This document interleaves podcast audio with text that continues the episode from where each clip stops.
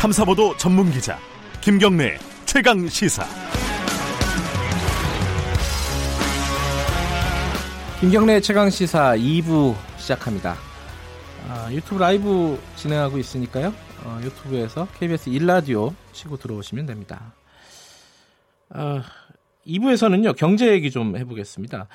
어, 지금 정부가 재정 확대 정책을 계속 얘기를 하고 있죠. 어, 그래서 내년 예산 규모가 뭐 500조가 넘을 거다 이런 기사들도 많이 나오고 있습니다. 여기에 대해서 뭐 재정 건전성 한마디로 뭐 우리가 그렇게 재정을 확대할 여력이 되나 뭐 이런 식의 지적들도 일부 있는 것 같아요.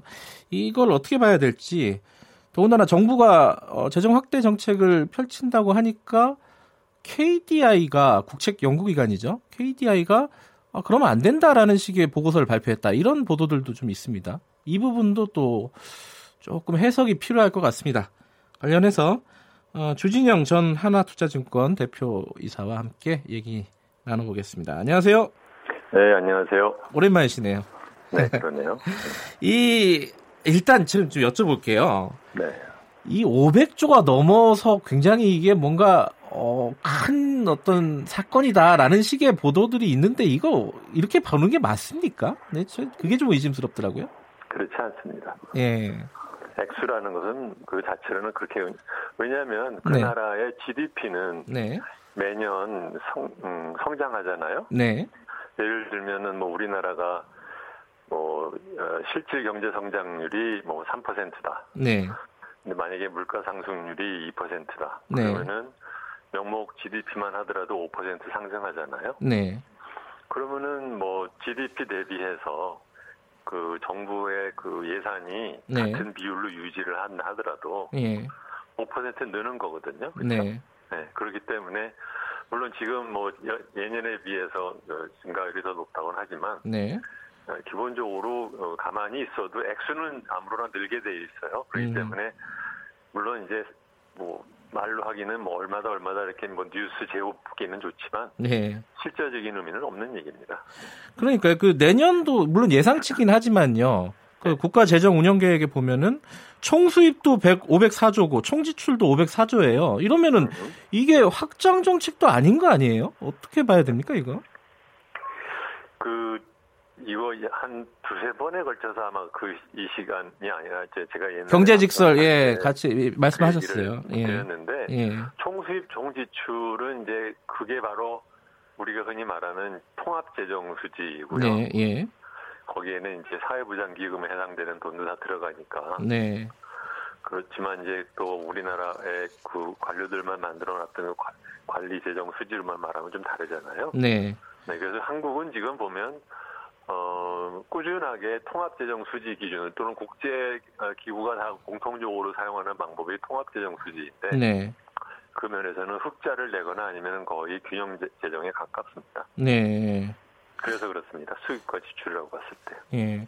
근데 요번에 그, 어, 국가 재정 전략 회의가 열리지 않았습니까? 세종시에서 열린 것 같은데, 여기서 이제 홍남기 경제부총리가 어, 국가 채무 비율을 40% 대 초반으로 좀 관리하겠다 이렇게 발언을 했어요. 네. 그런데 거기에 대해서 문재인 대통령이 아니 그 좀 여력이 있는 거 아니냐 한 60%까지는 여력이 있는 거 아니냐 그래서 조금 더 확장 정책을 쓰는 게 낫지 않겠냐는 취지의 발언을 했다고 보도가 되고 있습니다. 그렇죠. 이 논란은 어떻게 봐야 될까요? 음, 대통령 말씀이 맞고요. 그렇습니까? 네. 네, 왜냐하면 저 이 그 40%로 하겠다라는 것은 네. 그냥 관료들이 그렇게 정한 것 뿐이에요. 아무런 무슨 뭐 논리적인 이유도 없고 네.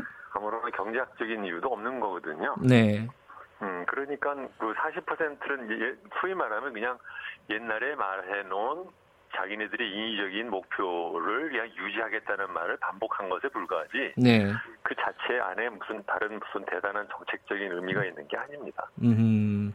그러니까 어, 주 대표께서는 이 예, 재정을 확대할 수 있는 여력이 있다라고 보시는 건가요? 그러면은?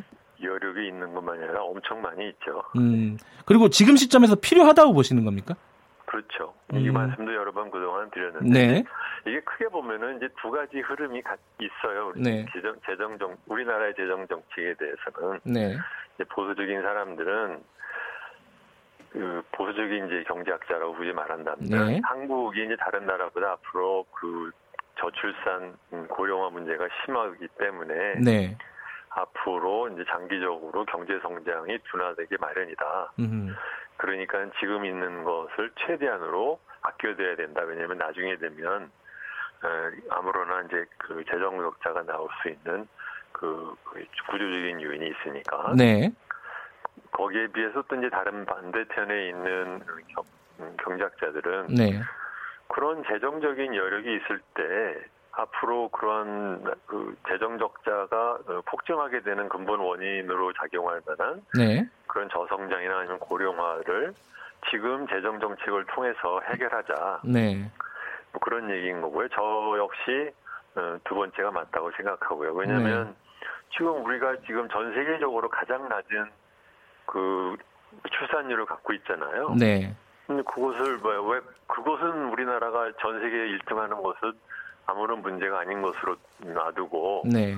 재정 적자만 맨날 보고 있냐 이게 어떻게 보면 약간 굉장히 좁은 네. 어, 오물한 개구리 같은 그런 시각인 것이죠. 네. 근데 이제 그런 문제 제기도 하더라고요. 이 민주당에서 네. 이제 박근혜 정부 시절에 특히 어, 그 국가 채무나 이런 부분들에 대해서 문제 제기를 많이 했었다. 그 확장 정책에 대한 우려들을 많이 표명을 했었는데 지금 와서 좀 다른 얘기하는 거 아니냐. 음. 음, 그러니까 한 입으로 두 말한다 한마디로 얘기하면요. 음. 이렇게 보는 시각은 또 어떻게 봐야 될까요?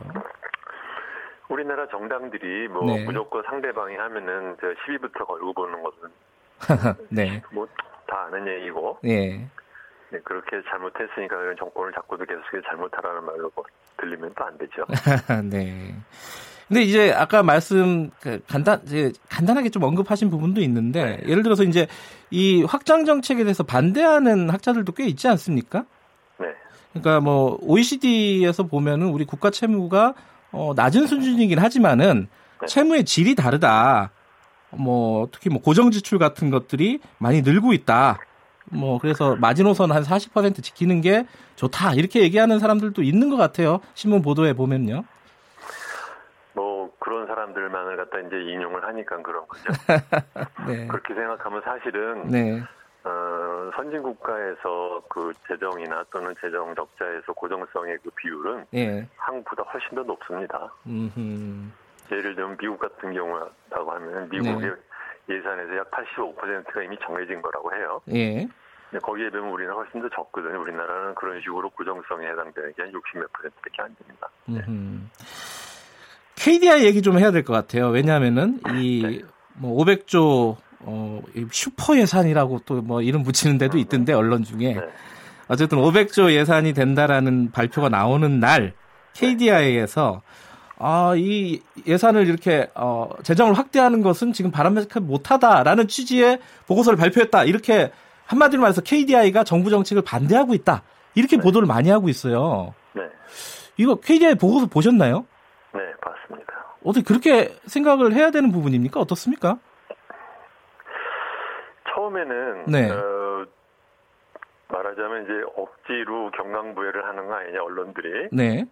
그런 생각을 좀 했어요. 왜냐하면 사실은 어, 문재인 대통령이 재정전략 회의에서 말하는 것은 기본적으로 올해 예산 어, 수립에 대한 네. 지침을 말을 하는 거거든요. 네.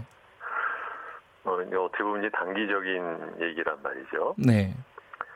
어, 그리고 지금 우리가 점차적으로 경기가 좀 부진하고 이제 심지어는 약간 하강 국면에 와 있다는 것도 사실이고. 네. 그런데 그 보도를 보면 그, 그 KDI 보고서는 그냥 단순하게 굉장히 장기 성장 그 추계를 갖다 네. 그 성장 분석을 하는 거거든요. 그러니까 우리 이제 그 약간 좀 경, 뭐 전문적인 용어로 치면 그 네. 경제 성장의 장기 성장의 그, 그 분해를 해서 네. 이 노동이 늘어난 것에 의한 부분은 얼마고 네. 자본에 의해서 늘어나는 것은 얼마고 네.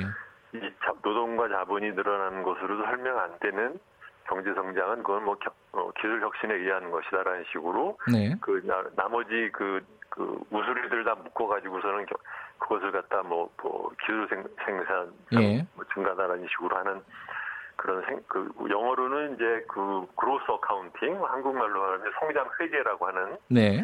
그런 방법이 있는데 그 두그 KDI에서 말하는 것과 그 대통령이 말하는 이 재정 정책은 사실은 층위 그 디멘션이 다른 얘기거든요. 그러니까 음. 그두 개를 갖다 묶어서 얘기를 하는 것이 안 맞는 거다라고 생각을 했는데 네.